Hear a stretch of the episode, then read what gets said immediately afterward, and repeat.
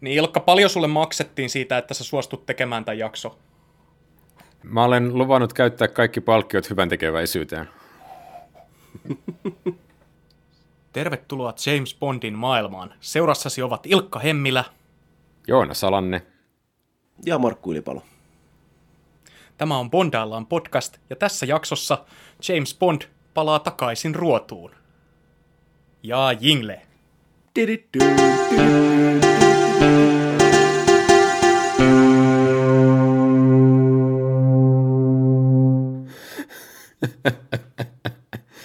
Tästä ei ole näet, ota enää kohta selvää kukaan ulkopuolinen, että kuka kukin meistä on.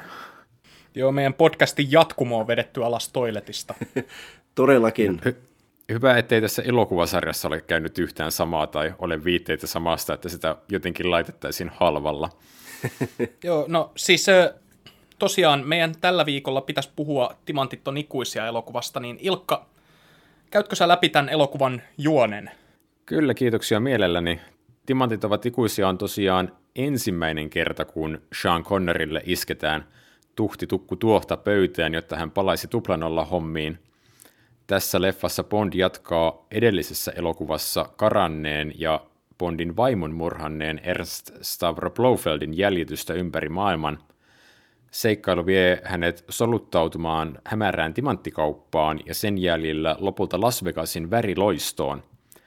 Sieltä käsin Blofeld virittelee uutta maailmanvalloitusjuonta, jossa hän uhkaa maailmaa avaruudesta laukaistavalla jättiläislaaserilla.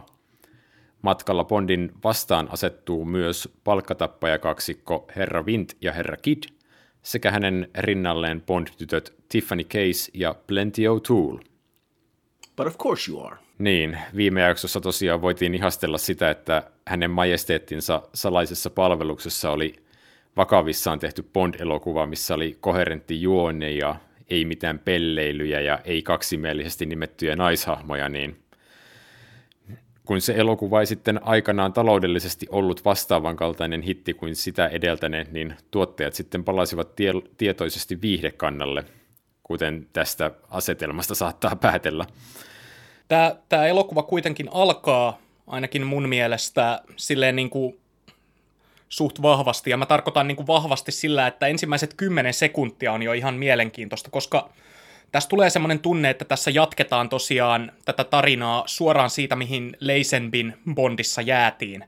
Blofeld on tappanut Bondin vaimon, ja Bond on lähtenyt kostoretkelle ja jahtaa nyt Blofeldia ympäri maailman ja vetää kaikkia turpaan siinä matkalla. Mutta sitten kun ö, päästään varsinaiseen Blofeldiin, jo niin kuin tyyliin elokuvan ensimmäisten parin minuutin aikana, niin hän on taas eri näyttelijän esittämä. Hän ei ole enää kalju, niin kuin silleen, että sun täytyy vähän niin kuin käyttää mielikuvitusta, että sä tajuat, että tämä on sama hahmo kuin näissä aiemmissa. Mutta sitten, että ne on kuitenkin myös, vaikuttaa siltä, että ne on kuitenkin hylännyt sen edellisessä elokuvassa esitellyt jatkumon, koska siihen vaimon kuolemaan ja muuhun ei kuitenkaan viitata suoraan tässä elokuvassa. Että se on, se on niin kuin hyvin, hyvin sellattiin niin kuin katsojan mielikuvituksen varassa, miten tämän alkujakson haluaa No se on tulkita. tarkoituksesta tehty niin.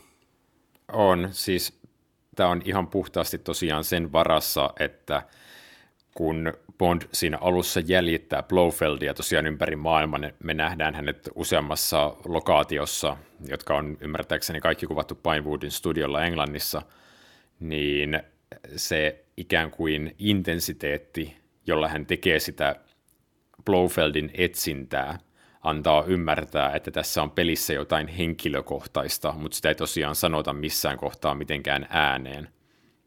Mm, kyllä. Ja sitten se on vähän outoa, kun vertaa edelliseen elokuvaan hänen, hänen majesteettinsa salaisessa palveluksessa, missä nimenomaisesti ikään kuin yleisön olo koitettiin tehdä mahdollisimman kotoisaksi sillä, että siinä oli jopa suorastaan överin avoimia viittauksia aiempiin Bond-elokuviin, niin tässä ei ole sitten suoraa viittausta ollenkaan siihen edelliseen.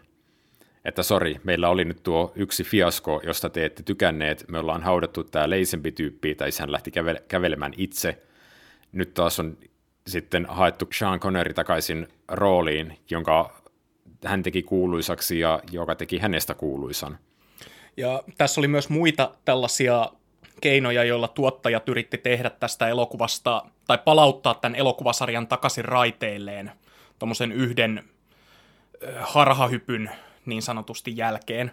Että ohjaajaksi tuotiin takaisin Guy Hamilton, joka oli aiemmin tehnyt Kultasormen, joka oli kuitenkin valtaisan iso hitti ja semmoinen, mistä kaikki Hyvin tykkäsivät. viihteellinen elokuva. Niin, että vaikka ne Connerin sen jälkeen tekemät elokuvat tuottikin enemmän, niin silti Kultasormi on se, mitä muistella, muistellaan mm. lämmöllä, ja joka niin kuin räjäytti sen pankin. Niin oli niin kuin ihan ymmärrettävää, että tässä kohtaa, kun sarja haluttiin, haluttiin palauttaa katsojien luottamus tähän sarjaan, niin sitten haettiin niin kuin menneisyydestä näitä elementtejä, mitkä toimii. Ja sehän kuuluu myös tässä elokuvan tunnuskappaleessa. Todellakin kuuluu. Joo, mikä on todellakin myös näitä nopeasti tulevia elementtejä, missä älyää, että a, siis te haluatte niin kuin luoda uuden kultasormen, tähän on hommattu se kultasormen ohjaaja, tähän on hommattu Shirley Bassey ja sitten tämän se tunnuskappale, koska hän esitti sen myös kultasormessa.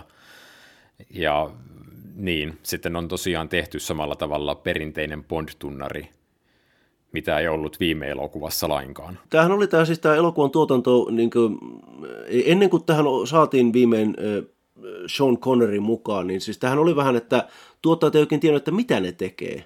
Että siis tota, tässä jopa hetken aikaa oli palkattuna toinen näyttelijä, eli John Gavin. Hänelle maksettiin tästä elo, tämän elokuvan pääosasta, vaikka hän ei näytellyt tässä. Kyllä, siis uudeksi James Bondiksi valittiin jenkkinäyttelijä.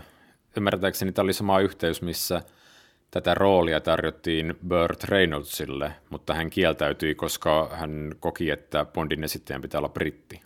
Joo, siis tämähän oli tota, Broccoli ja Salzman oli niinkö, he oli ilmeisesti Ian Flemingin kanssa tästä aikana puhuneet, että Bondin täytyy olla britti, mutta että sitten United Artists oli sitä mieltä, että amerikkalainen näyttelijä voisi ehkä olla jotenkin vetävämpi, ja siis tämä elokuvahan on muutenkin hyvin Amerikka-keskeinen, että tämä kuvattiin pitkälti Amerikassa. Ja se oli osaksi säästösyistä, koska edellinen elokuva oli flopannut ja se oli ollut aika kallis. Tämä elokuva maksoi päälle 7 miljoonaa tehdä, mikä on tohon aikaan ollut iso raha. Mutta kun puhutaan tämän elokuvan budjetista, niin pitää muistaa, että tuosta budjetista 1,2 miljoonaa meni täysin Connerille, mikä oli niin kuin omana aikanaan isoin summa, mikä kenellekään näyttelijälle on maksettu yhdestä elokuvaroolista. Ja se kans kertoo tästä, että kun me ollaan puhuttu aikaisemmin, aikaisemmissa jaksoissa siitä, että kuinka Conneri ö, katkeroitui näitä bondeja tehdessään siitä, että hänen soppari oli niin huono, että hän ei saanut rahaa tarpeeksi ja koki, että häntä vedätetään koko ajan. Niin nyt kun hänellä ei ollut voimassa olevaa sopparia ja hän oli niin kuin neuvotteluissa hallitsevassa asemassa, että Salzman ja Broccoli tarvitsi tässä tilanteessa Conneria enemmän kuin Conneri tarvitsi Bondia, niin hän pystyi neuvottelemaan itselleen näin järjettömän sopimuksen – Nykyään se summa ei kuulosta isolta, mutta omana aikanaan se tosiaan oli niin kuin ennen Ja myös kun suhteuttaa sen budjettiin, niin se on aivan järkyttävän iso osa siitä, olettaen, että se tosiaan sisältyy siihen koko tuotantobudjettiin.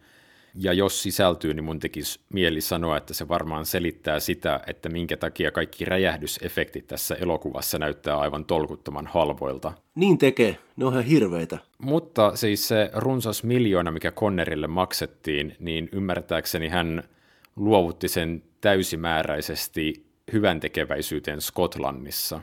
Että se taisi olla näitä yksi kuittaus toisen kuittauksen ja kolmannen kuittauksen päälle, mikä tähän elokuvasarjan tekemiseen periaatteellisina palkkakiistoina liittyi. Että hän sai tiristettyä aivan käsittämättömän summan rahaa elokuvatuottajilta, joita hän tässä kohtaa inhosi, varsinkin ilmeisesti Kabi Brokkolia, koska on häntä myös tämän elokuvan tekemisen jälkeen tosi voimakkaasti kritisoinut ja haukkunut – ja sitten hän menee ja luovuttaa sen täysimääräisesti pois. Ja vieläpä ikään kuin omille juurilleen. Täytyy myöntää, että siinä on haistattelu kunnossa, ja se myös kertoo siitä, että Connery ei tässä vaiheessa enää tarvinnut tätä roolia todellakaan. Valitettavasti se kyllä myös näkyy tässä hänen roolityössään. Mitä mä nyt luen netistä, niin tämähän oli tosiaan vielä edullisempi Connerille kuin pelkästään toi rahapalkkio, että koska siihen sisältyy myös että Conneri sai käytännössä valita vapaasti kaksi seuraavaa elokuvaprojektiaan United Artistsin ö, tulevista elokuvista, että mitkä hän haluaa tehdä. Ensimmäinen niistä oli Sidney Lumetin The Offense, ja seuraava oli sitten taas Macbeth, jossa oli käytetty pelkästään skottilaisia näyttelijöitä. No Macbeth ei koskaan tehty. Siihen ehti joku kilpaileva tuotanto väliin. Roman Polanski ehti väliin. Kuitenkin, että tätä soppari oli niin kuin laadittu silleen, että se oli Conneria kohtaan harvinaisen houkutteleva. On, ja sitten kannattaa muistaa, että kun hän pääsi tekemään Sidney Lumetin kanssa elokuvan, niin Connerihan teki Lumetin kanssa urallaan monta elokuvaa.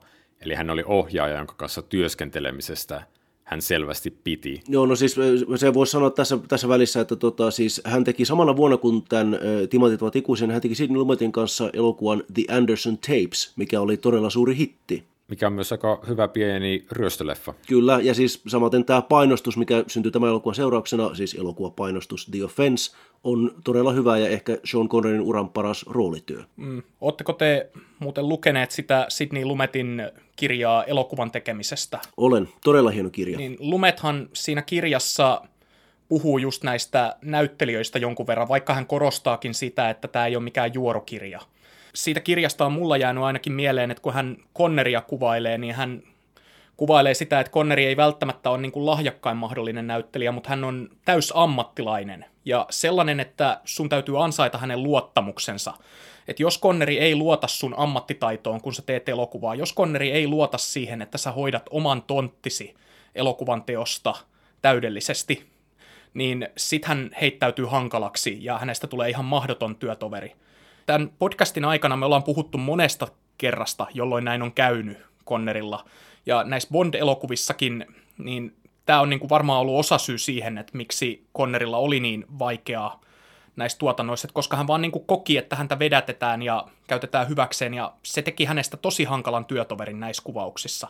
Mutta sitten taas joku Lumet, joka hoitaa oman tonttinsa täydellisesti ja huolellisesti, joka on tunnettu siitä, että hän suunnittelee kaiken ihan viimeisen päälle ja hoitaa kaikki omat hommansa aikataulussa, eikä sotkeudu siihen näyttelijän työhön liikaa, enempää kuin mitä tarvitsee, niin Conneri sitten taas nautti hänen kanssaan työskentelemisestä ihan valtavasti. Tässä oli siis, kun, tämä, kun tätä Conneria yritettiin houkutella tähän leffaan takaisin, niin siis ensin Broccoli ja Salzman yritti itse, ja Connery sanoi heille, että ei, ei käy. Että mä, mä en nyt tiedä, että paljonko he hänelle rahaa tai mit, mitä, niin kuin, mitä he yritti neuvotella, mutta Connery kieltäytyi suoraan. Ja sitten he värväs Ursula Andressin, vanhan ystävän, että no käy sä pyytelemässä Seania mukaan tähän. Ja että Connery oli ollut kauhean niin siis, tota, siis hän ja Ursula Andres oli todella hyvät ystävät, että Connery oli Andressin muistaakseni lapsen kummi, on edelleenkin, mutta että vieläkin Sean sanoi, että ei. Ja sitten viimein siis David Picker United Artistsilta oli itse henkilökohtaisesti mennyt Connerin luo ja sanonut hänelle, että sä saat tämän miljoona palkkion ja saat nämä kaksi elokuvaa. Ja sitten Connery oli suostunut. Ja ilmeisesti niin näissä kuvauksissa siis Broccoli ja Salzman oli sitten ollut todella mielenkielinen, että Connery oli saanut tyylin Las Vegasissa parhaan mahdollisen hotellihuoneen ja niin kuin, että kaiken mahdollista oli saanut aikaa käydä golfaamassa ja kaikkia muuta kivaa. Ja siis tota, mä ymmärsin näin, että Connery oli sitten vastannut tähän heidän niin, kuin, niin sanottuun mielistelyyn olemalla sitten ilmeisesti hyvin asiallinen ja miellyttävä näissä kuvauksissa, toisin kuin aiemmissa. Joo, ja tämän Connerin paluun siis tosiaan varmisti lopulta tämän Jenkkistudion pomo, vaikka hän oli alun perin kaavaillut tosiaan, että joku Jenkki voisi ottaa tämän Bondin roolin haltuunsa mikä on sitten niin jännä piirre, että kun sitä pohtii tässä kohtaa elokuvasarjaa, niin edellinen Bondhan oli ollut australialainen. Connery oli skottilainen. Siinä ei ollut ikään kuin mitään sääntöä vielä siinä kohtaa, että Bondin pitäisi olla jotenkin britti. Meillähän on nyt se niin kuin ajatus, että pitäisi olla jotenkin brittien saarilta päin, mutta selkeästi se sääntö ei ollut ihan mitenkään täysin vakiintunut tuossa kohtaa, vaikka Burt Reynolds sillä argumentilla tästä kieltäytyikin. No tässä, minusta tässä, tässä on vähän niin epäselvää edelleen, että oliko tarkoitus niin, että tähän palkataan amerikkalainen näyttelijä, joka esittää brittiä, vai että olisiko ollut niin, että Bond muutetaan amerikkalaiseksi eh, niin agentiksi, joka toimii MI6 laskuun. Että se ei mulle oikeastaan koskaan sitä selvennyt, eikä se ilmeisesti niin tuotantoportaassakaan edennyt sitten sen pidemmälle ikinä. Että se tosiaan Burt Reynoldsia ja John Gavinia vakavasti harkittiin ja jossain vaiheessa myös Paul Newmanin nimi mainittiin, mutta että tuota, siis olikohan että Guy Hamilton näki Burt Reynoldsin televisiossa jossain niin TV-sarjassa ja hän tykkäsi, että, että hänessä on jotain konnerimaista, että hän saattaisi olla sopiva. Mutta se, aina ja sitten se pitää vielä sanoa, että toi siis, yksi jota harkittiin oli Adam West, tämä 60-luvun TV-sarjan Batman. Ja se meni jopa niin pitkälle, että Adam West kävi tapaamassa Broccoli ja Saltzmania. Että he siis niinkö istu alas ja jutteli tästä asiasta, että ikinä ei ollut mitään koikkuvasta tai muuta, mutta että häntä siis ihan todella vakavasti harkittiin. Pitääkö toi kutinsa? Ainoa nopea maininta, minkä mä siitä netistä löysin, oli uh, Rolling Stone-lehden muistokirjoitus Adam Westistä, missä oli niin kuin ainakin muitakin virheitä, kuten väitettiin, että hän oli Valkokankaan tai TVn ensimmäinen Batman, mikä nyt ei niin kuin, sekään pidä paikkaansa. Niin mä suhtauduin tuohon väitteeseen jossain määrin skeptisesti. No terve, terve, tervettä skeptisyyttä toki kaivataan. Mä taisin lukea sen tuosta, tuosta John Corkin kirjasta. Mm, mistä John Corkin kirjasta? Ö, siis tästä, josta mä kerron teille ennen näitä nauhoituksia. Tää, tää... Ei, mä ajattelin, että jos sä oot sanoa sen niin kuin nauhalle vielä ikään kuin neutraalisti, koska niin, nauhalle sen nimeä sen ei myös meidän, meidän kuuntelijoillemme, mitä kirjoja sä oot lukenut, etkä jättää sitä tällattiin niin kuin tämmöisiksi takahuonekeskusteluiksi? John Corkin kirjassa James Bond The Legacy kerrottiin näin, että Adam West olisi ihan käynyt Saltzman ja Broccolin kanssa tämmöisen keskustelun, että hän kävi toimistolla tai jommankumman kotona ja he istuvat, istuvat alas ja jutteli tästä, mutta että sitten siellä oli tämmöinen niin yhteinen päätös, että Adam West ei ollut oikein sopiva tähän rooliin kuitenkaan, mutta että häntä pidettiin ihan siis yhtenä vakavana mahdollisuutena. Niin, niin, niin, niin ja, ja sanon, sanon vakavana mahdollisuutena, vaikka meistä se kuulostaa hyvin ei-vakavalta. Ja onhan, olihan tässä muitakin vaihtoehtoja näiden jo mainittujen lisäksi, että esimerkiksi brittinäyttelijä Michael Gambonia pyydettiin Bondin rooliin, mutta hän kieltäytyi, koska hän oli omien sanojensa mukaan hirveässä kunnossa. ja, ja sitten tosiaan Roger Moorea pyydettiin myös, mutta hänellä oli sitten TV-sarja kesken, hän ei päässyt. Joo, siis toi Adam Westin pyytäminen kuulostaa jännältä, kun tietää, että myöhemmin päädyttiin Roger Mooreen ja että minkä sävyisiksi ne Roger Mooren leffat tai Roger Mooren Bond-leffat muuttuivat, niin se Adam Westin Batman sopii yllättävän lähelle tietyllä tavalla sitä Mooren tyyliä, Sa- tai voisi kuvitella, että se menisi sinne päin. Ja tässä on vielä, vielä yksi tämmöinen pieni 60-luvun Batman-yhteys olemassa, eli tota, ton Never Say Never Again-elokuvan kirjoitti Lorenzo Semple Jr., joka kirjoitti myös vuoden 66 Batman-elokuvan. Ja joka kirjoitti myös ihan hyviä leffoja, kuten onko hän Parallax Viewn kirjoittaja? Ainakin hän kirjoitti Korppikotkan kolme päivää, ja se on todella hyvä tämmöinen vakoja trilleri. No. oliko sulla jotain, mitä sä haluat lisätä vielä Joonas tähän, vai jos me mentäisiin tuohon kirjavertailuun? Mm, mä ajattelin, että voisi vielä puhua tosiaan tästä, että kun mä lueskelin, että kun tämän leffan alkuperäinen kässäri oli tosiaan kirjo, kirjoitettiin edellisen elokuvan kuvausten aikana, ja silloin tämän piti olla suora jatkoosa tälle edelliselle, mutta sitten ne toi Tom Mankiewicin mukaan kirjoittamaan tämän koko homman uudelleen siinä vaiheessa, kun Leisempi jättäytyi pois jolloin tähän niin kuin tarinaan jäi piirteitä siitä kostotarinasta, joka tämän alun perin piti olla, mutta ne niin kuin muuttui todella epämääräisiksi. On, ja ilmeisesti se Richard Maibaumin, joka on ollut siis sarjan pitkäaikainen käsikirjoittaja ja tulisi olemaan edelleen pitkäaikainen käsikirjoittaja tämänkin elokuvan jälkeen, niin hänen alkuperäisessä käsikirjoituksessaan ilmeisesti jossain kohtaa – pahiksena piti olla Kultasormen kaksoisveli, joka haluaa myös kostaa Bondille. Ja tässä ei ollut sitten niinku enää mitään päätä eikä häntää, ja siinä kohtaa, tai jossain kohtaa tämä sitten päätettiin antaa nuorelle käsikirjoittajalle Tom Mankiewicille, joka on siis samaa sukua kuin esimerkiksi Citizen Kanein käsikirjoittaja Herman Mankiewicz. Ja hänen isänsä on kuuluisa ohjaaja Joseph L. Mankiewicz. Niin, mutta tosiaan ilmeisesti siihen haettiin tietoisesti uusi kirjoittaja ja tietoisesti nuori kirjoittaja ja tietoisesti amerikkalainen kirjoittaja, jolla kumminkin oli ymmärrystä ikään kuin tietynlaisesta brittityylistä. Ja Mankiewicz sitten täytti nämä ehdot. Että kun elokuva pitkälti sijoittui Amerikkaan, niin tarvitsi, tarvittiin amerikkalainen kirjoittaja, mutta vielä joku sellainen, joka osaa kirjoittaa myös brittihahmoja, että hän ei hukkaa sitä ikään kuin alkuperäistä fiilistä, mikä tässä elokuvassa kyllä tuntuu, että on aika lailla kadoksissa. Mm. Mankiewicz on tosiaan sanonut, että kun hän kirjoitti tätä käsikirjoitusta, että ö, varsinainen Ian Flemingin romaani ö, tarjosi materiaalia vain 45 minuuttiin, joten kaikki muu piti niin kuin keksiä omasta päästä ja jotenkin täydentää. Niin Markku, sä oot taas tapojasi mukaan lukenut kirjan. Joo, kyllä olen. Ja, Mitä, joo. ja jotenkin luulisi, että jotenkin luulisi, että tällainen ajatus, että meillä on nyt materiaalia niin kuin about puoleen, puolikkaaseen elokuvaan, niin että se johtaa varmaan tosi suuriin muutoksiin elokuvan ja kirjan välillä. No kyllä näin kävi. Siis tota, Mankiewicz on, hän on tavallaan kyllä oikeassa siinä. Että siis tota, tämä, tämä elokuvan ehkä ensimmäinen puolisko niin seuraa melko tarkkaan tätä kirjan tarinaa. Eli siis tässä kirjan tarinassa on kyse ihan siis timanttien salakuljettamisesta, että siinä on tämmöinen niin jenkkiläinen mafia, niin mafiajengi nimeltä Spangled Mob, ja he, heitä johtaa tämmöiset Spang, Spangin veljekset. Ja tota, siis kirjassa on siis ihan kyse timanttin salakuljettamisesta, että, että sitten elokuvaan ympättiin tämmöinen Blofeldin juoni, missä timantteja käytetään laseraseena ja uhataan koko maailmaa. Että siis kirjassa oli kyse ihan vaan tämmöisestä niin melko, sanoisimmeko arkisesta rikoksesta, eli timanttien salakuljettamisesta, ja kyse on, on siis vaan siitä, että tä, tässä niin kuin, tämmöiset brittiläiset timanttiyhtiöt kokevat taloudellista ahdinkoa, sen takia James Bond sitten lähti selvittämään sitä Amerikkaan.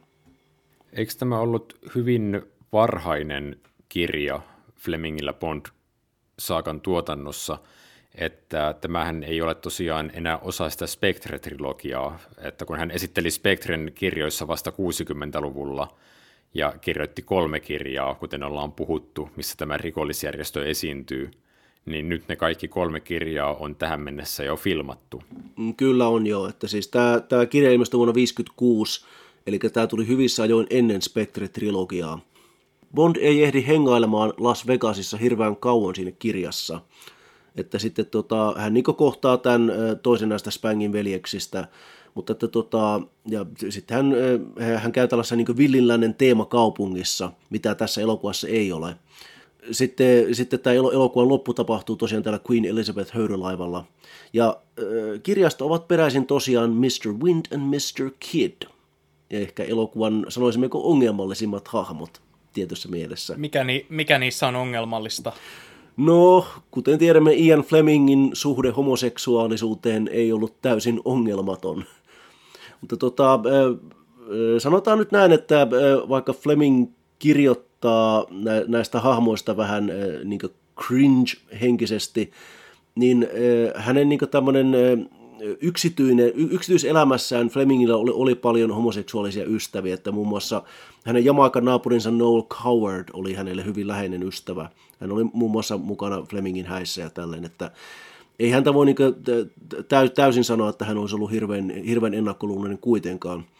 Tosin yhdessä Flemingin elämäkertakirjassa oli todella hauska tämmöinen pieni pieni kohtaus, kun tota Fleming oli käymässä taas Jamaikalla GoldenEyessa ja hän sitten sairastui siellä pahasti. Ja äh, hän vaimo ei ollut mukana sillä reissulla, ja sitten hänen äh, tämä Jamaikan tyttöystävänsä ei ollut myöskään paikalle, niin sitten Noel Cowardin piti tuota hoivata hänet kuntoon. Fleming oli hyvin kiitollinen tästä hoivaamisesta, mutta sitten hän kirjoitti vaimollensa kirjeen, että I'm sure he tried to bum me all the time.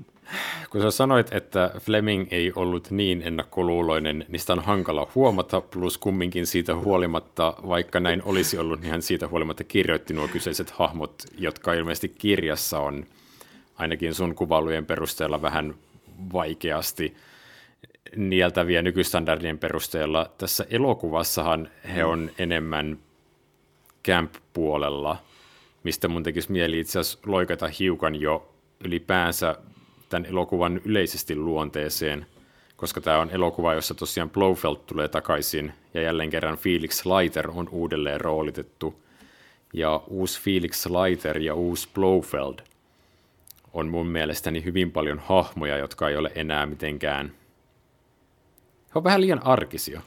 Tota, no, musta niin, tämä uusi Blowfeld on itsekin vähän camp-henkinen. On. Ja T- siis se tuli... Hyppään tähän väliin ja totean suoraan, että Charles Grey on huonoin Blowfeld koko tässä elokuvasarjassa. Greyhän nähtiin aikaisemmin jo tuossa elokuvassa Elät vain kahdesti, jossa hän vilahti tänä brittiagenttina, joka on ö, omaksunut tämän japanilaisen kulttuurin ja elää siellä. Tämmöisessä pienessä, mutta ihan hyvin vedetyssä roolissa. Tässä elokuvassa hän sitten vetää tämän Blofeldin roolin hyvin omaan tyyliinsä, mutta se on jotenkin todella vaikea niellä häntä siinä roolissa, koska hän ei näytä yhtään siltä kuin mitä Blofeldit näissä aiemmissa elokuvissa ovat näyttäneet. Ja hän ei kuulosta myöskään mitenkään uhkaavalta, vaan hän, hän muistuttaa, hän tuo mulle mieleen tämän ö, heti Lamarin hahmon, vai mikä tämä on tässä? Aa, niin toi tässä, tässä, ö, Hurempi Länsi-elokuvasta. He, Hedley Lamar. Joo, Joo siis niin, Harvey Cormanin Hedley, hahmo. Hedley! Kyllä, kyllä. Joo, joo. niin mulla tulee hän mieleen tästä, että tämä menee, tosiaan niin kuin Ilkka sanoi, niin menee semmoisen vähän, vähän niin kuin komi, koomisen puolelle. On, ja tässä niin kuin selkeästi näkyy se, että tuottajat halus ikään kuin ottaa rennommin sen jälkeen, kun oltiin tehty vakava Bond-elokuva, ja sitten todennäköisesti usean syyn summana se ei vedonnut yleisöön. Niin nyt ikään kuin mentiin turvallisempaan suuntaan. Ja se mun mielestäni näkyy huonoilla tavoilla, että vaikka Charles Gray on sinänsä mun mielestäni ihan kelpo pahis, niin hän tosiaan jää Blofeldina tosi pahasti Donald Pleasancein ja Telissa Valaksen varjoon. Ja sitten tässä elokuvassa on myös, siis mä oon unohtanut, että Felix Leiter on tässä elokuvassa, koska hän tapaa Bondin hetken aikaa esittäen tullivirkailijaa, että Felix Leiter on tässä elokuvassa esitetty ja näytelty niin mitään sanomattomasti, että häntä on helppo luulla tullivirkailijaksi. Mm, kyllä. Sen sijaan, että hän olisi CIAn agentti. No mä oon ymmärtänyt näin, että siis monet tämän elokuvan ongelmista johtavat nimenomaan juurensa Elät vain kahdesti elokuvaan, mikä oli siis tämä Conneryn edellinen Bond-leffa. Ja siis tota, sen elokuvan tekeminen oli tunnetusti Connerylle todella vastenmielistä, että se kuvaukset oli hänestä ihan hirveät ja hän niin kypsyi sen täysin. Ja se elokuva, mikä siitä sitten, tai niin tämä lopullinen elokuva ei ollut oikeastaan niin hirveästi hänen mielensä, eikä se, ole, eikä se ollut kyllä meidänkään mieleen kauheasti. Mutta tota, sanoisin näin, että sitten, tai no siis jälleen, jälleen kerran tämän Timantit ovat ikuisen elokuvan taustasta tiedetään se, että tota, Connery kun lähti tähän leffaan mukaan, niin hänellä oli kuitenkin sen verran vähän vielä niin tällaista antipatiaa, että hän, hän pyysi nähdä niin kuin, tämmöisen uuden käsikirjoitusversion, ja sitten Tom Mankiewicz kirjoitti 40 sivua, ja Connery vilkasi niitä ja tykkäsi, että no hei, tämähän on, tämähän on viihdyttävää ja hauska, että kyllä minä tällaisen elokuvan voisin tehdä. Ja siitä sitten seurasi osaksi se, että tota, Tom Mankiewicz kirjoitti tästä suoraan komedian. Että tähän, tähän niin elokuvana tämä, tämä etenee melko niin su, sutjakasti ja nopeasti, että, että vaikka tässä ei ole enää Peter Hunt leikkaaja, niin tähän etenee tosi jouhevasti ja, ja että tässä on niin tämmöisiä hauskoja koomisia hetkiä, mutta siitä sitten seuraa se, että tätä elokuvaa on hirveän vaikea ottaa vakavasti. Ja nimenomaan se, että siis Blofeld ei ole uhkaava, hän ei, hän ei ole pelottava millään miele- tavalla. Tämä maailman valloitussuunnitelma on tosi kökkö, niin kuin Ilkka sanoi, nämä tehosteet näyttää ihan hirveiltä ja sitten, että tämä lopun taistelu siellä öljynporaslautalla, niin se on tosi kämäinen. Ei siinä ole mitään niin semmoista, sanoisimmeko taian omaisuutta, mikä on siinä tulivuorilavasteissa Elät vain kahdesti elokuvassa. Siin, siinä on tämä yksi, yksi sellainen jännittäväksi tarkoitettu kohtaus, jonka mä haluan nostaa esille, niin on tämä, missä Bond meinataan krematoida. Huu, se on hyvä. Ja hän, Joo, hänet, hänet ö, laitetaan sinne arkkuun ja sitten työnnetään sinne liekkien keskelle ja siinä niin kuin hetken aikaa mulla niin kuin tulee, tuli jo semmoinen niin kuin fiilis, että no niin, että nyt ollaan tiukassa paikassa, miten Conneri selviää tästä. Ja miten hän selviää, no ne, ot, ne pahikset ottaa hänet sieltä ulos ja kysyy, missä timantit on. Ja sitten ei olekaan enää mitään hätää. Et se on, se on niin kuin... Joo, ja sen jälkeen antaa hänen kävellä pois paikalta. Joo, se on, se on vähän niin kuin tämä Kill Bill Vol 2, siis niin kuin tämä kohtaus, missä Uma Thurmanin esittämä Morsian haudataan elävältä maahan, niin jos se kohtaus olisikin päättynyt niin, että ne pahikset itse kaivaa hänet sieltä esiin jostakin syystä. niin, niin. niin, koska siinä, se niin kuin koko pointti siinä kohtauksessa on, että miten tämä sankari nyt selviää tästä ö, pinteestä, niin toi on huijausta suoraan sanottuna kirjoittaa se kohtaus noin päättymään. Niinpä. Mä muistan siis, kun mä katson tämän leffan lapsen, niin mulla ahdisti se kohtaus tosi paljon. Mutta että, se, siis, että se, se jännite puretaan ihan liian helposti. Niin, se päättyy, se päättyy huonosti se mm, kohtaus. Siin, siinä on hyvä, hyvä kutkuttava tilanne, se on kuvattu tosi ahdistavasti. Silattiin, että sä niin näet Connerin kasvoista lähikuvia, että kun hän on niin oikeasti epätoivoinen siellä arkun sisällä ja hikoilee ja liekkejä kuvataan välillä siinä arkun ympärillä. Ja sitten se kohtaus on vaan ohi.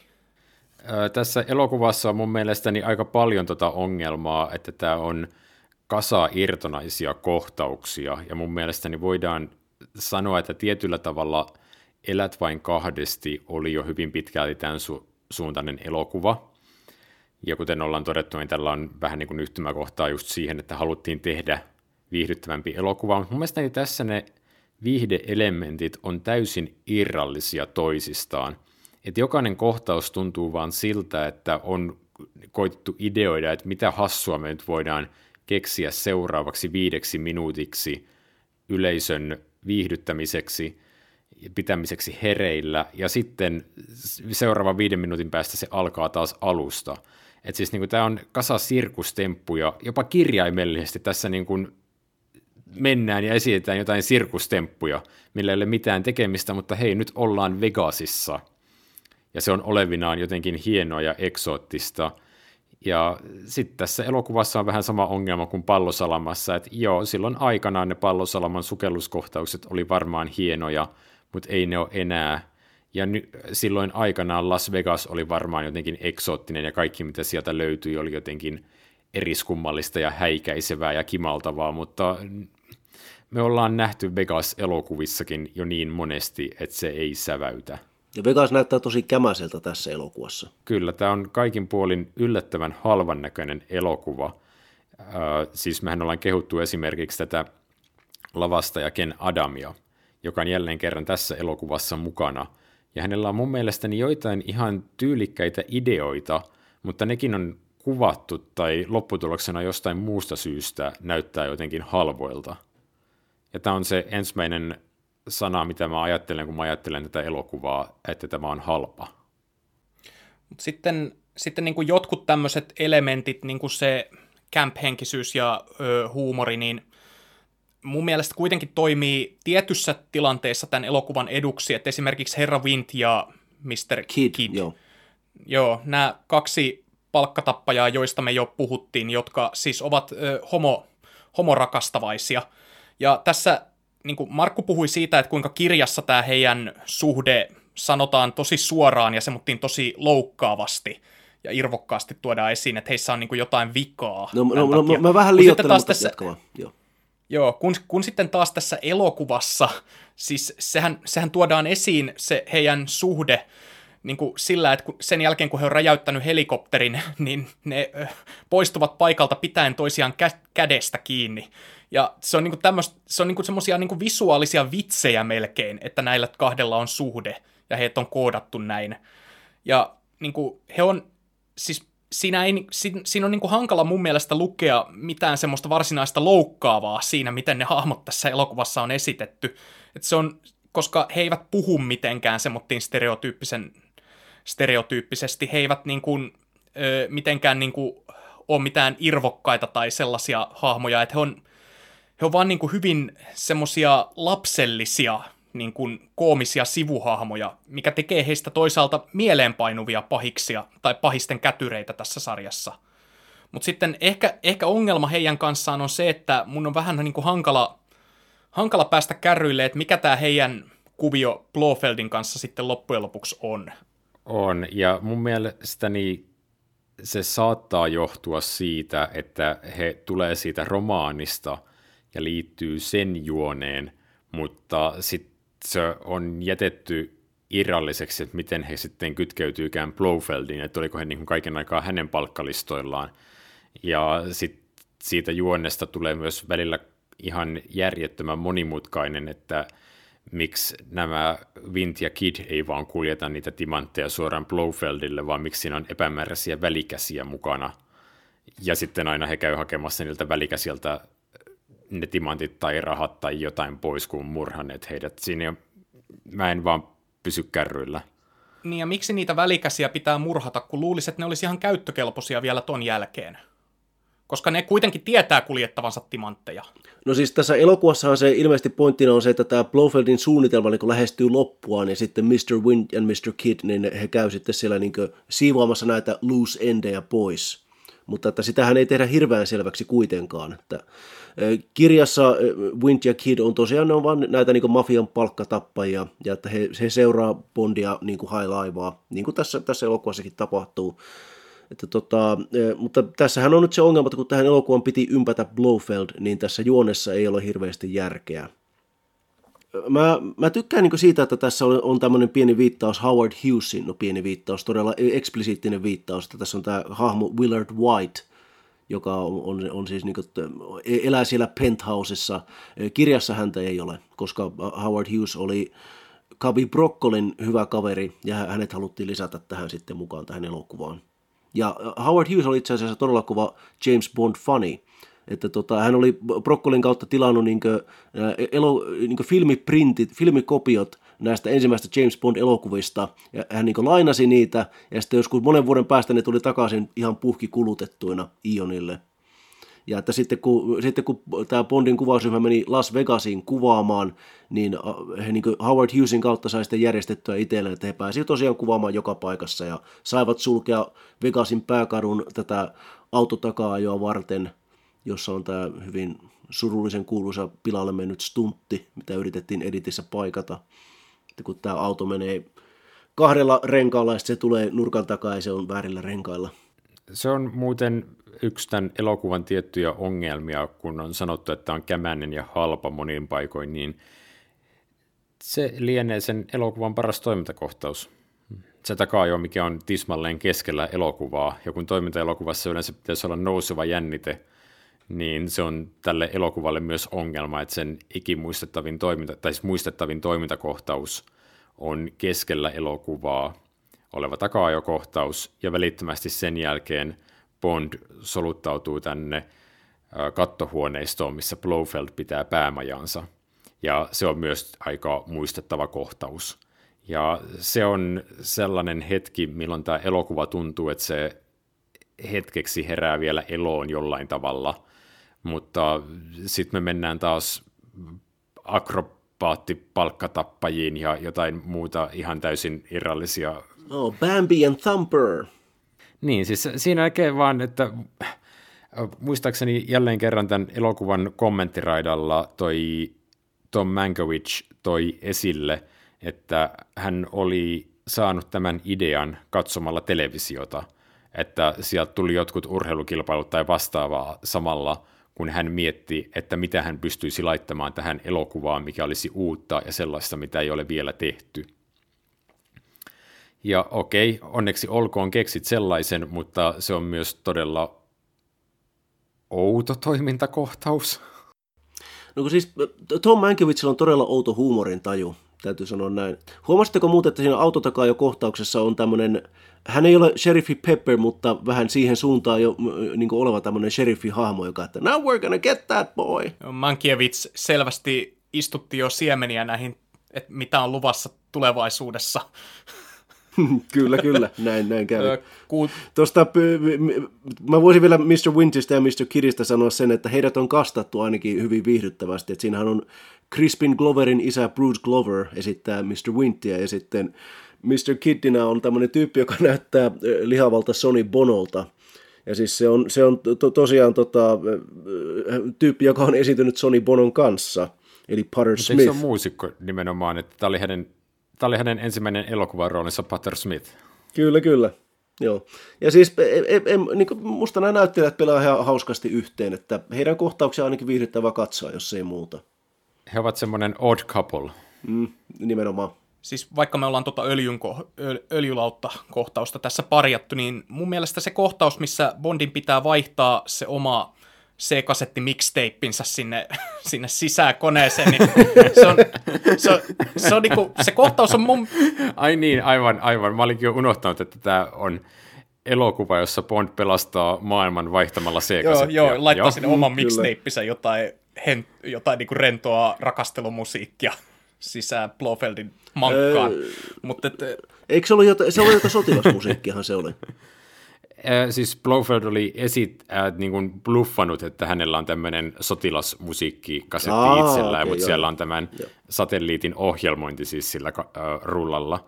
Ehkä hyvä sanoa kuuntelijoille auki tässä kohtaa, mutta Joonas olit Bond halusi vaihtaa joo, sinne jatka. sisälle jotain Louis Armstrongia, mutta, mutta siis niin kuin, tosiaan kun me puhutaan siitä öljylautta-kohtauksesta ja siitä, kuinka kämäisesti se on niin kuin räjähdysten ja muiden tehosteiden kohdalta tehty, että tunnetustihan siinä kohtauksessa jotkut pommit räjähti etuajassa ja vaan pari kameraa onnistui tallentamaan ne räjähdykset ja kaikki, kaikki meni niin kuin pieleen siinä.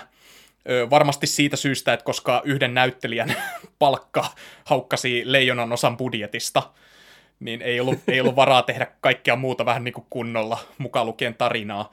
Mutta et, mut et sit, sitten siinä kohtauksessa siis se, kun Bondin pitää vaihtaa se kasetti sinne tilalle, niin mun mielestä se on ihan, se on ihan hyvin tehty ja semmoinen niin jännittävä konsepti. Ja niin kuin se, että kuinka se homma menee niin kuin lopulta näyttää menevän jo pieleen, koska tämä idiootti Bond-tyttö tässä elokuvassa vaihtaakin sen kaset, kasetin takas siihen marssimusiikkiin. Mutta sitten Blofeld lopulta itse niin kuin munaa sen koko jutun niin se on, se on niinku tavallaan, mun mielestä se on niinku, taas niinku esimerkki tämmöisestä, että tässä on niinku tämmöisiä hyviä kohtauksia, mutta kun nämä niinku kaikki on niinku etäällä toisistaan ja juonessa ei niinku tunnu olevan kokonaisuutena mitään päätä eikä häntä, että tätä on tosi hankala seurata Joo. ja ymmärtää, mistä tässä niinku loppujen lopuksi on kyse, että mitkä nämä panokset on. Joo. Et koska siinä vaiheessa, kun Blofeld paljastuu tämän elokuvan pahikseksi, niin siinä vaiheessahan niin kuin Bond muka, ja katsojat mukaan lukien niin olettaa, että Blofeld on kuollut, koska me nähtiin hänen hukkuvan sinne ö, muta, mutaan siinä heti al- avauskohtauksessa. Tämä niin kuin elokuva jotenkin vetää sen Blofeldin uudelleen pinnalle hyvin myöhäisessä vaiheessa ja tekee hänestä pääpahiksen, niin tämä tuntuu niin kuin semmoiselta, että tämä elokuva ei niin kuin kasva luontaisesti kohti sitä jännittävää kliimaksia, vaan tämä niin kuin nämä juonen elementit hakee edelleen paikkaansa. Tämä kässäri ei ole vielä niin kuin ihan kypsä. Joo, siis mä oon samaa mieltä ja oikeastaan musta tuntuu, että tässä ei edes yritetty tehdä kypsää kässäriä, että kuten Markku mainitsi, niin tietoisesti koitettiin tehdä humoristinen leffa. Ja niin kuin, niin kuin sanoit, niin se miellytti myös Conneria. Ja se tulee mulle mieleen jälleen kerran, paitsi tässä kasettijutussa – että se koko ajan vähän niin kuin elää, että mitä tapahtuu, ei rakenneta jännitettä, vaan rakennetaan parin minuutin välein uusi setup, niin se syö siitä tehoa. Ja sitten kun Bond saapuu sinne öljylautalle, niin hän ei hyppää laskuvarjosta ja liide paikalle, tai se laskuvarjolla koneesta ja liide paikalle. Hän hyppää jossain ihmeen pallossa, jossa on laskuvarjot, ja kävelee sen avulla veden päällä – siihen öljyporauslautalle, ja tämä oli ilmeisesti jälleen kerran asia, jonka Tom Mankiewicz oli aikanaan pongannut televisiosta. Että tämä oli tosi siistiä, joten laitetaan tähän tällainen. Aikaisemmin leffassa Bond menee hovercraftilla, tai matkustaa hovercraft-aluksella Englannista Ranskaan, ja ilmeisesti tämä oli aikanaan jotenkin hieno kapistus, joten se on laitettu samankaltaisena täysin irrallisena kuvana tähän elokuvaan mukaan vaikka se ei mitenkään kuljeta tarinaa tai rakenna hahmoja millään tavalla tai jännitettä. Se nyt sopii siihen tunnelmaan, että tässä on näitä hassuja irrallisia elementtejä, elementtejä ja että tarjoillaan katsojille kaiken aikaa jotain vähän silmäkarkkia. Ma- mainitsiko joku jo sen kuu, kuukiituri-kohtauksen? Ai niin, se muun joo, joo. ei, ei. Aivan, Bond käy tässä leffassa kuussa. Hän käy avaruudessa jo ennen kuurakettielokuvaa. Mikä hemmetti se juttu on, että siellä mukaan feikataan niin kuuhun laskeutumista siellä studiossa vuonna 1971? Eh, siis kuuhun laskeutumiset oli tapahtunut tai siis Joo, mä, mä tiedän, että se on tapahtunut, ku... mutta miksi Willard White yrittää niin kusettaa ihmisiä, että kuussa käydään nyt sitten feikisti? En mä tiedä, se on vielä oudompaa, kun Bond livahtaa sinne lavasteeseen ja ne siellä olevat astronautit koittaa pysäyttää hänet. niin ne astronautithan on kävelleet hidastetusti, ikään kuin he olisivat kuussa ennen sitä, mutta kun he yrittää pysäyttää Bondin, niin he edelleen liikkuu hidastetusti, Joo, niin korostetusti levein liikkeen. Että se, niin, mitä tässä Öö, tapahtuu? Tää, en, en te, te olitte selvästi unohtanut koko tämän kohtauksen, koska siis munkin piti niinku kaivaa se jostain mielestä. Niinku, tä, tä, tähän niinku tällaiset, näitä elokuvia on siis tehty todella paljon, joissa varsinkin toiminta-elokuvia, joissa kohtauksilla ei tunnu olevan mitään yhteyttä toisiinsa ja joiden juoni on täysin yhdentekevä.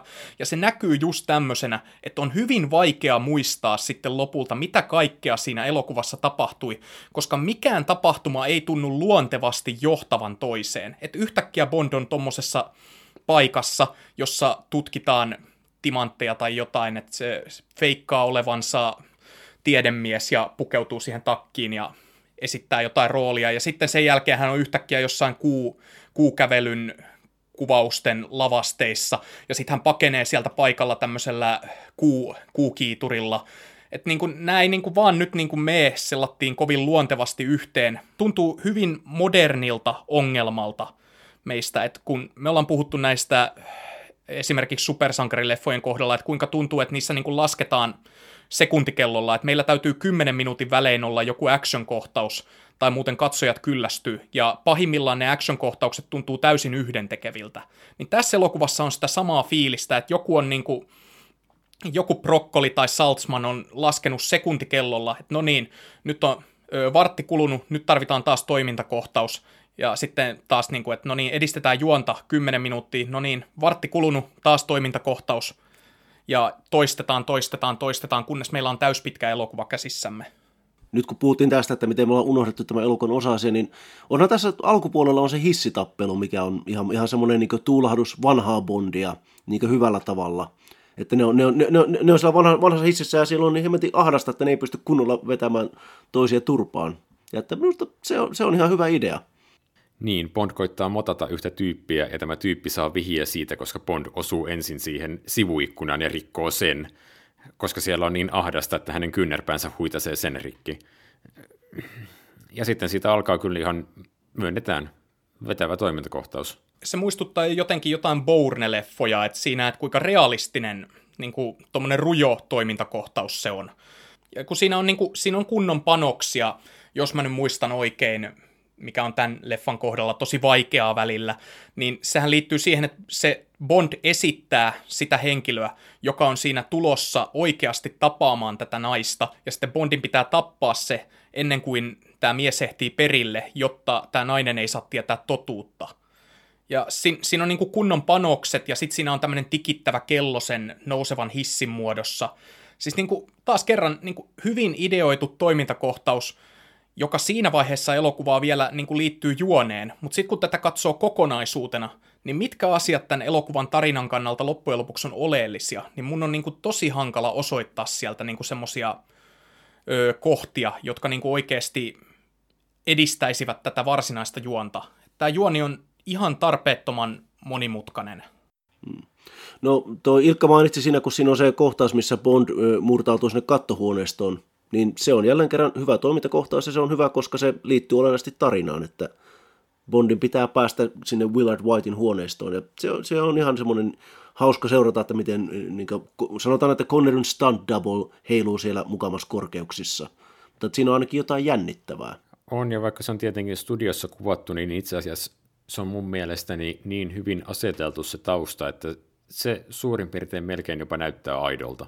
Joo, mä, mä, mä niin katsoin sitä samaa, että siis se näytti oikeasti tosi vakuuttavalta. Että, että siellä taustalla näkyy se Las Vegasin siluetti ja värimaailma ja rakennukset, ja sitten kumminkin se rakennuksen yläosa, minkä kanssa siinä kohtauksessa pelataan, on Pinewoodin studiolla. Ja se näyttää yllättävän luontevalta. Se on muuten harvoja gadgetteja, mitä Bondilla on tässä elokuvassa, että hänellä on semmoinen kiipeily. Hän on se hän on semmoinen, semmoinen Batmanin, Batmanin pyssy, millä hän ampuu ja ottaa niin kiinni siitä ja heilauttaa itsensä.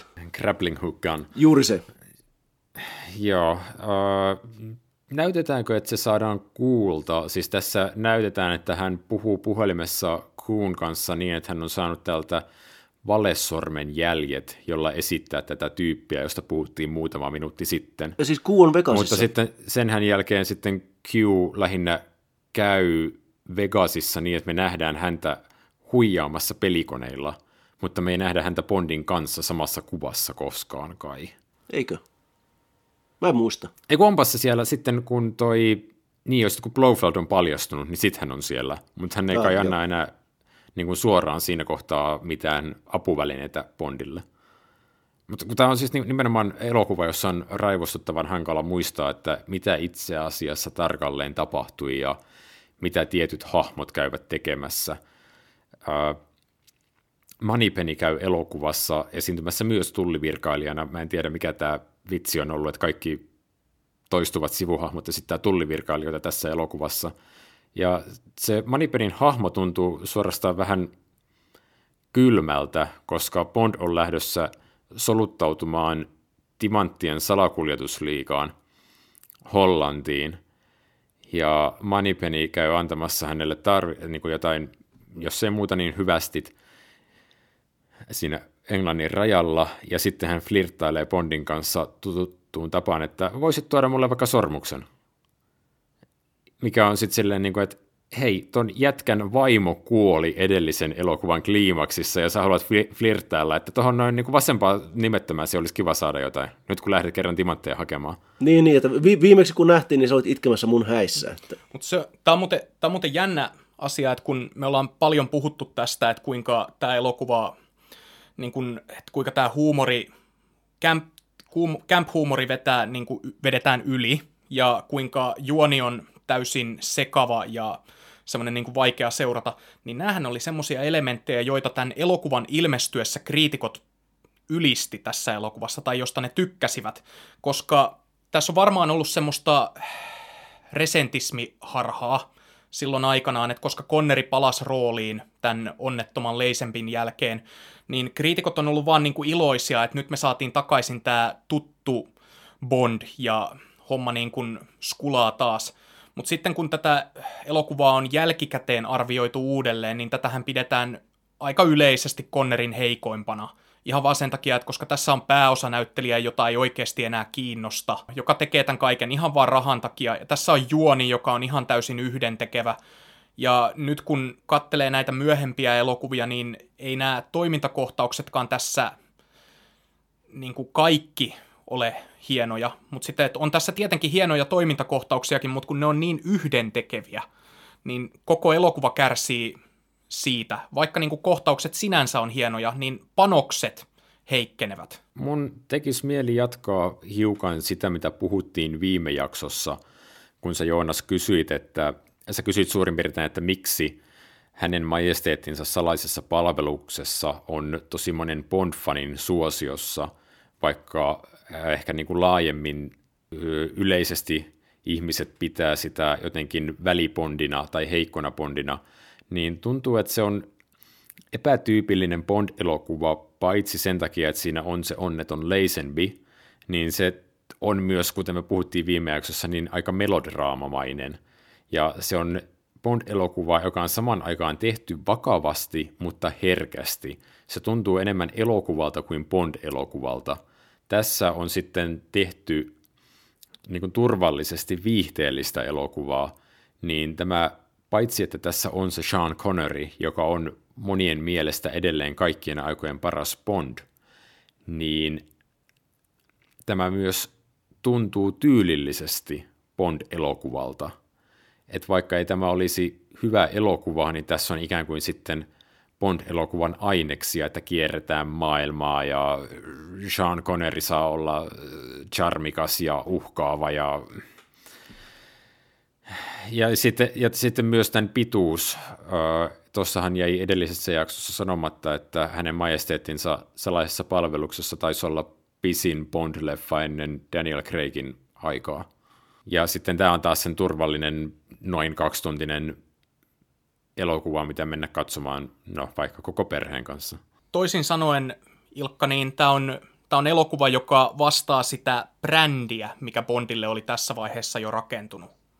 Voi sanoa, että Bond-elokuvat oli siis, siellähän kuten ollaan puhuttu, niin Bond-elokuviahan oli tosi monenlaisia tuossa Connerin vuosilla, ja niin siellä oli varsinkin ne ensimmäiset oli tosi pienimuotoisia, ne oli selkeästi agenttijännäreitä, mutta sitten niistä pikkuhiljaa alkoi tulla agenttitoimintaleffoja. Ja tässä ikään kuin taas mennään se spektaakkeli edellä, vaikka rahaa siihen spektaakkeliin ei ole käytettävissä samalla tavalla. Me, me ei ole hirveästi puhuttu tuota Bond-tytöistä tässä leffassa. Ja he eivät ole hirveän muistettavia, ehkä, ehkä juuri sen vuoksi me ei ole puhuttu heistä kauheasti. Jill St. John oli ensimmäinen yhdysvaltalainen Bond-tyttö, ja se on tyyliin ainoa sellainen trivia, jonka mä tästä elokuvasta muistan. Tässä elokuvassa, tässä elokuvassa on taas ne öö, sellaiset ongelmat, mistä mä en niin kuin pidä Bond-tytöissä. Eli se, että nämä Bond-tytöt tässä elokuvassa on, on vähän niin kuin tyhmiä.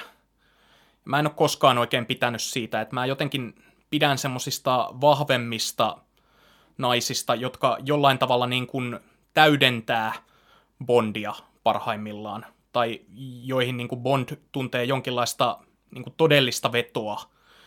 Et, tässä elokuvassa ne tuntuu jälleen kerran niin kuin palaavan siihen ikävään, ikävään trooppiin, mistä tämä sarja toistuvasti kärsii, eli siihen, että ne tytöt on niin kuin ihan täysiä idiootteja, ja Conneri joutuu vähän niin kuin korjaamaan heidän aiheuttamiaan sotkuja.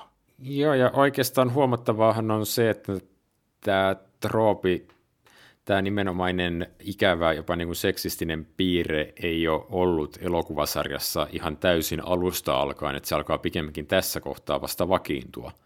Meillähän oli edellisessä elokuvassa niin kuin hyvin vahva äh, naishahmo, ja nyt sitten tilalle tulee tämmöinen hyvinkin bimbonaishahmo. Ja siis tässä alkaa olla se, että, tuota, että tämä elokuvasarja siirtyy nyt tässä semmoiseen vaiheeseen, missä meillä on niin reilusti yli nelikymppinen näyttelijä, jolla on parikymppinen nuori Bond-tyttö. Ja se, se, niin se, se, niin se alkaa tuntua selkeästi jo tosi vähän semmoista niin limaselta. Että sittenhän se Mooren aikakaudellahan, niin mitä vanhemmaksi Roger Moore itse meni, niin sitä nuoremmaksi hänen nämä tyttöystävät näissä elokuvissa meni. Että tässä se niin alkaa eka kertaa jo tuntua, että Sean Connery, joka ei ole enää niin mikään, että me, meillä ei, ei, enää, enää ei ole edes semmoisia niin hirveän niin kuin, tota, huolettomia shotteja Sean Connerysta ilman paitaa, että hän alkaa olla tämmöinen keski-ikäinen mies. Että, ja, tota, ja tässä on tosiaan Jill St. John ja sitten Natalie, Natalie Woodin sisko Lana Wood on tämä, tämä toinen Bond-tyttö, jolla siis, mä en edes tiedä miksi hän on tässä elokuvasta. Hän käy, hän käy kuolemassa. Joo, onko niin, että hänen hahmonsa ei ole kirjassa mukana? Ei muistaakseni ole. Että tuota, Joo, no, eli kun tähän elokuvaan on sitten kehitetty tämä hahmo, jonka nimi on oikeasti Plenty O'Toole. Joo, kyllä siis. Niin. Joka kertoo aika paljon siitä, että mihin suuntaan tämä elokuvasarja oli tässä kohdassa lähdössä Tai menemään. joka kertoo, no. kertoo myös siitä, että me oikeasti haluttiin toistaa kultasormea niin kuin pienimpiäkin elementtejä myöten. Et koska onhan Plenty O'Toole niin kuin ihan samaa sarjaa Pusigalorin kanssa. Joo, se, mulla tulee vähän semmoinen niin fiilis näistä Bond-tytöistä tässä elokuvassa, että kun aiemmat Bond-tytöt on ollut, ne on ollut vähän tämmöisiä niin eksoottisia, että on, on venäläisiä, ranskalaisia, tällaisia niin kuin, niin kuin unelmatyttöjä, ihan niin haavekuvia.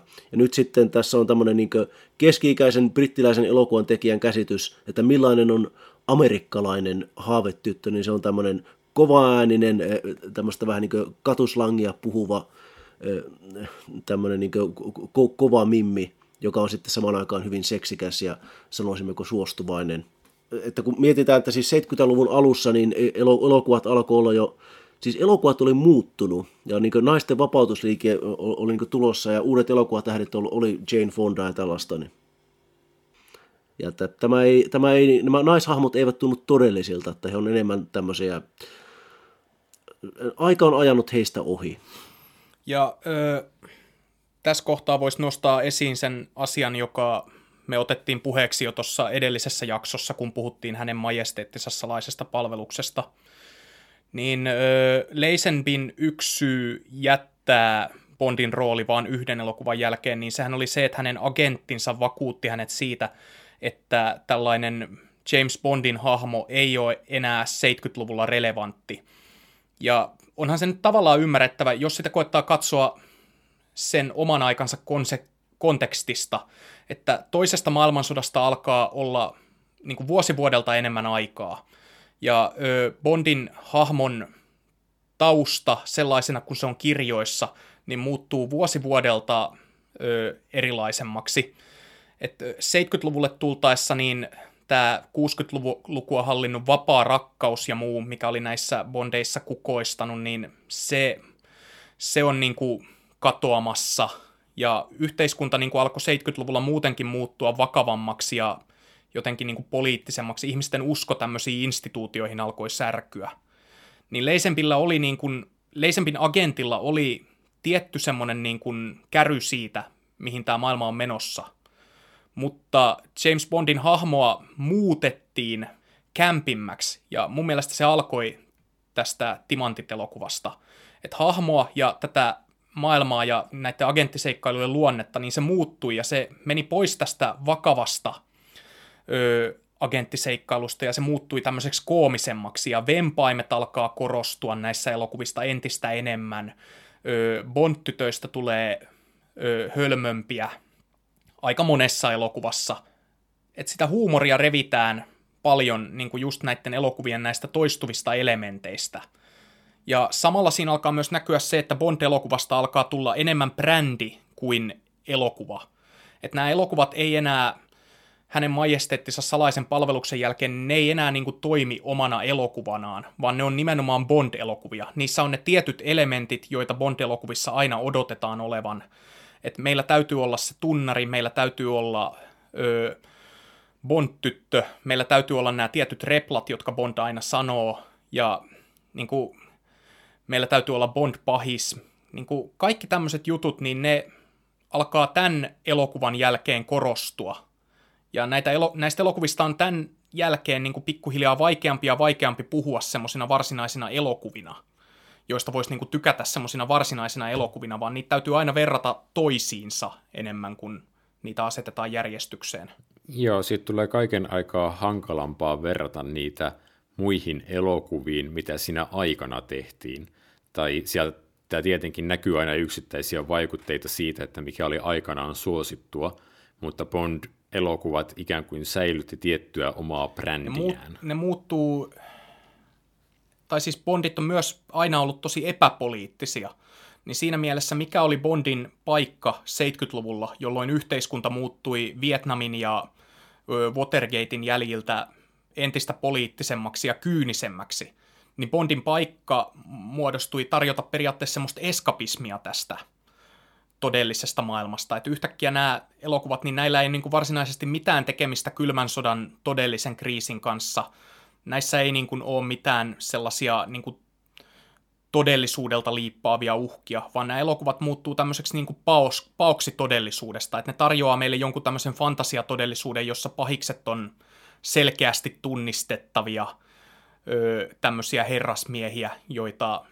Bond käy sitten ampumassa, ampumassa niiden omalla yksityissaarella ja muuta tällaista Joo, ja nimenomaan sama juttu kuin mikä Spectressä on, että se pahis ei ikään kuin liity mihinkään tosiasialliseen ilmiöön, tai jos liittyy, niin hän on ikään kuin täysin irrallinen oma toimijansa, mikä tekee siitä, siitä sen turvallisen, ikään kuin epäpoliittisen, omassa kuplassaan elävän paketin jopa silloin, kun se käsittelee jotain, mikä liippaa todellista maailmaa. Mm. Niin, on, on todella vaikea kuvitella James Bondia taistelemassa vaikka IRAta tai PLOta vastaan. Vaikka että niin juuri 70-luvulla, milloin niin siis niin suuremmaksi uhaksi katsottiin kansainvälinen terrorismi, että lentokoneita kaapattiin ja pommeja räjähteli kaduilla, niin siis mitä enemmän tällaista niin oikean väkivaltaa tapahtui, niin sitä kauemmas James Bond meni todellisuudesta aina avaruuteen asti. Niin, Mutta, että, sä joo. Joonas mainitsit tuossa aikaisemmin Watergatein ja Vietnamin, Ja sitten kun muistaa, että jos Bondit on ollut englantilainen sarja, niin mitä 70-80-luvuilla Englannissa oli isoina poliittisina kysymyksinä, niin käytännössä matonalle tai pyrkimys lakaista matonalle koko Pohjois-Irlannin kriisi, sitten tulee Margaret Thatcherin pääministerikausi, siis sellaisia isoja poliittisia trendejä, mitkä ei varsinaisesti näy niissä elokuvissa sitten mitenkään.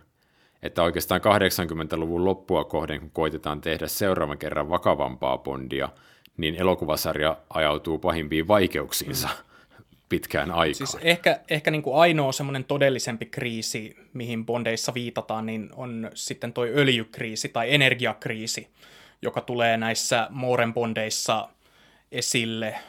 Olikohan se nyt tuossa kuuraketissa – vai joo, niin, niin mutta että kuitenkin niin kuin sekin on niin kuin sellainen, sellainen niin kuin, se esitetään hyvin epäpoliittisena. Et nä, ne elokuvat muuttuu sellaiseksi paoksi todellisuudesta, ja tässäkin kuuraketissakin se juoni periaatteessa rakentuu, vai oliko se kuuraketti vai oliko se joku muu. Mutta joka tapauksessa kuitenkin, että se öljykriisi esitetään, tai energiakriisi esitetään semmoisena semmoisena niin kuin asiana, johon meillä on olemassa joku fantastinen ratkaisu jonkun aurinkoenergian kautta. Mä mietin, että olisikohan se voinut olla kultainen ase, se on kultainen koska siinä ase, jälleen kerran koska siinä jälleen kerran pahiksellahan on laserase, joka saa jotenkin käyttövoimansa auringosta. Ja, niin siis vaikka se ikään kuin pohjautuu todelliseen kriisiin, tosielämän asioihin, niin sitten se elokuva lähtee loppua kohdin ihan täysin omille poluilleen. Eli James Bond ei käy varsinaisesti selättämässä energiakriisiä, vaikka se ehkä tietyllä tavalla rivien välissä tapahtuu, että käydään hakemassa tämä väline, millä koitetaan ratkaista sitä. Mutta sitten elokuva loppua kohden siitä tulee vain kohtaaminen Bondin ja Bond pahiksi päin niin, ja, välillä. Niin ja siis tuollainen aurinkoenergialaite, niin se on tulkittavissa ihan vaan eskapismiksi todellisuudesta. Et meillä on tällainen, tällainen laite, joka tarjoaisi ratkaisun tällaiseen todelliseen kriisiin, jonka keskellä me eletään. Mutta Mut hei, mitä se, mitä se kertoo tästä toi noin elokuvasta, että me ollaan viimeiset 10 vai 15 minuuttia puhuttu ihan muista Bond-elokuvista ja suorastaan ihan muista aiheista kuin timantit ovat ikuisia? Mun käsityksen mukaan nämä on silleen relevantteja huomioita, että koska ne alkoivat tästä elokuvasta, että timantit ovat ikuisia, niin esitteli tämmöisiä tiettyjä piirteitä tämän camp-huumorin ja tällaisen juonen, jossa maailman matkaaminen ja set tuntuu olevan oleellisempia kuin varsinainen tarina. Tämä elokuva aloitti tämän trendin tässä sarjassa ja se jatkuu, se jatkuu käytännössä läpi koko Mooren kauden. On. Piti tehdä turvallinen elokuva, joka oli paluu vanhaan ja ennen kaikkea niin, että se vastaa mielikuvaa vanhasta. Ja sitten sen sijaan, että tehtäisiin salainen agentti 007 Istanbulissa tyyliin ää, tiivis vakoja-trilleri, niin sitten tehdään tämmöinen lavealla pensselillä sudittu maailmanpelastusjuoni. Ja, ja sitten, että tehdään tosiaan semmoinen niin hirveän camp-henkinen ja räikeä tästä, ihan niin siis kuvastoa myöten, että on niin tämmöistä, tim, timantit kimaltelee ja sehän niin kuuluu jopa ihan soundtrackilla, että tässä alkaa olla jo ensimmäiset tämmöiset pienet diskovivahteet tässä musiikissa. Jos Kultasormi asetti tietyt elementit sarjaan, niin tämä oli sitten sellainen, että palattiin niihin ikään kuin hätäratkaisuna – mutta ei välttämättä sillä aikaisemmalla tasolla, että mikä teki niistä ikimuistettavia, vaan ikään kuin turvauduttiin niihin automaationa. Mutta tässä kohtaa varmaan voitaisiin sitten vetää langanpäät yhteen, kun ollaan tosiaan puhuttu jo aika pitkään muista elokuvista kuin tästä. Markku, mitä tykkäsit? Tämä on ensimmäinen huono Bond-elokuva. Että siis, Ilmeisesti et tykännyt. En tykännyt. Siis Sean Connery oli sitä mieltä, että tämä on paljon parempi kuin hänen edellisensä, eli, eli Elät vain kahdesti, mutta se, se on oikeasti paljon parempi elokuva kuin tämä. Ainakin se tuntuu vakavammalta ja tärkeämmältä ja isommalta kaikin puolin. Että tämä on tämmöinen siis jos tässä olisi Roger Moore pääosassa, niin tämä ehkä olisi helpompi sulatella, mutta ei.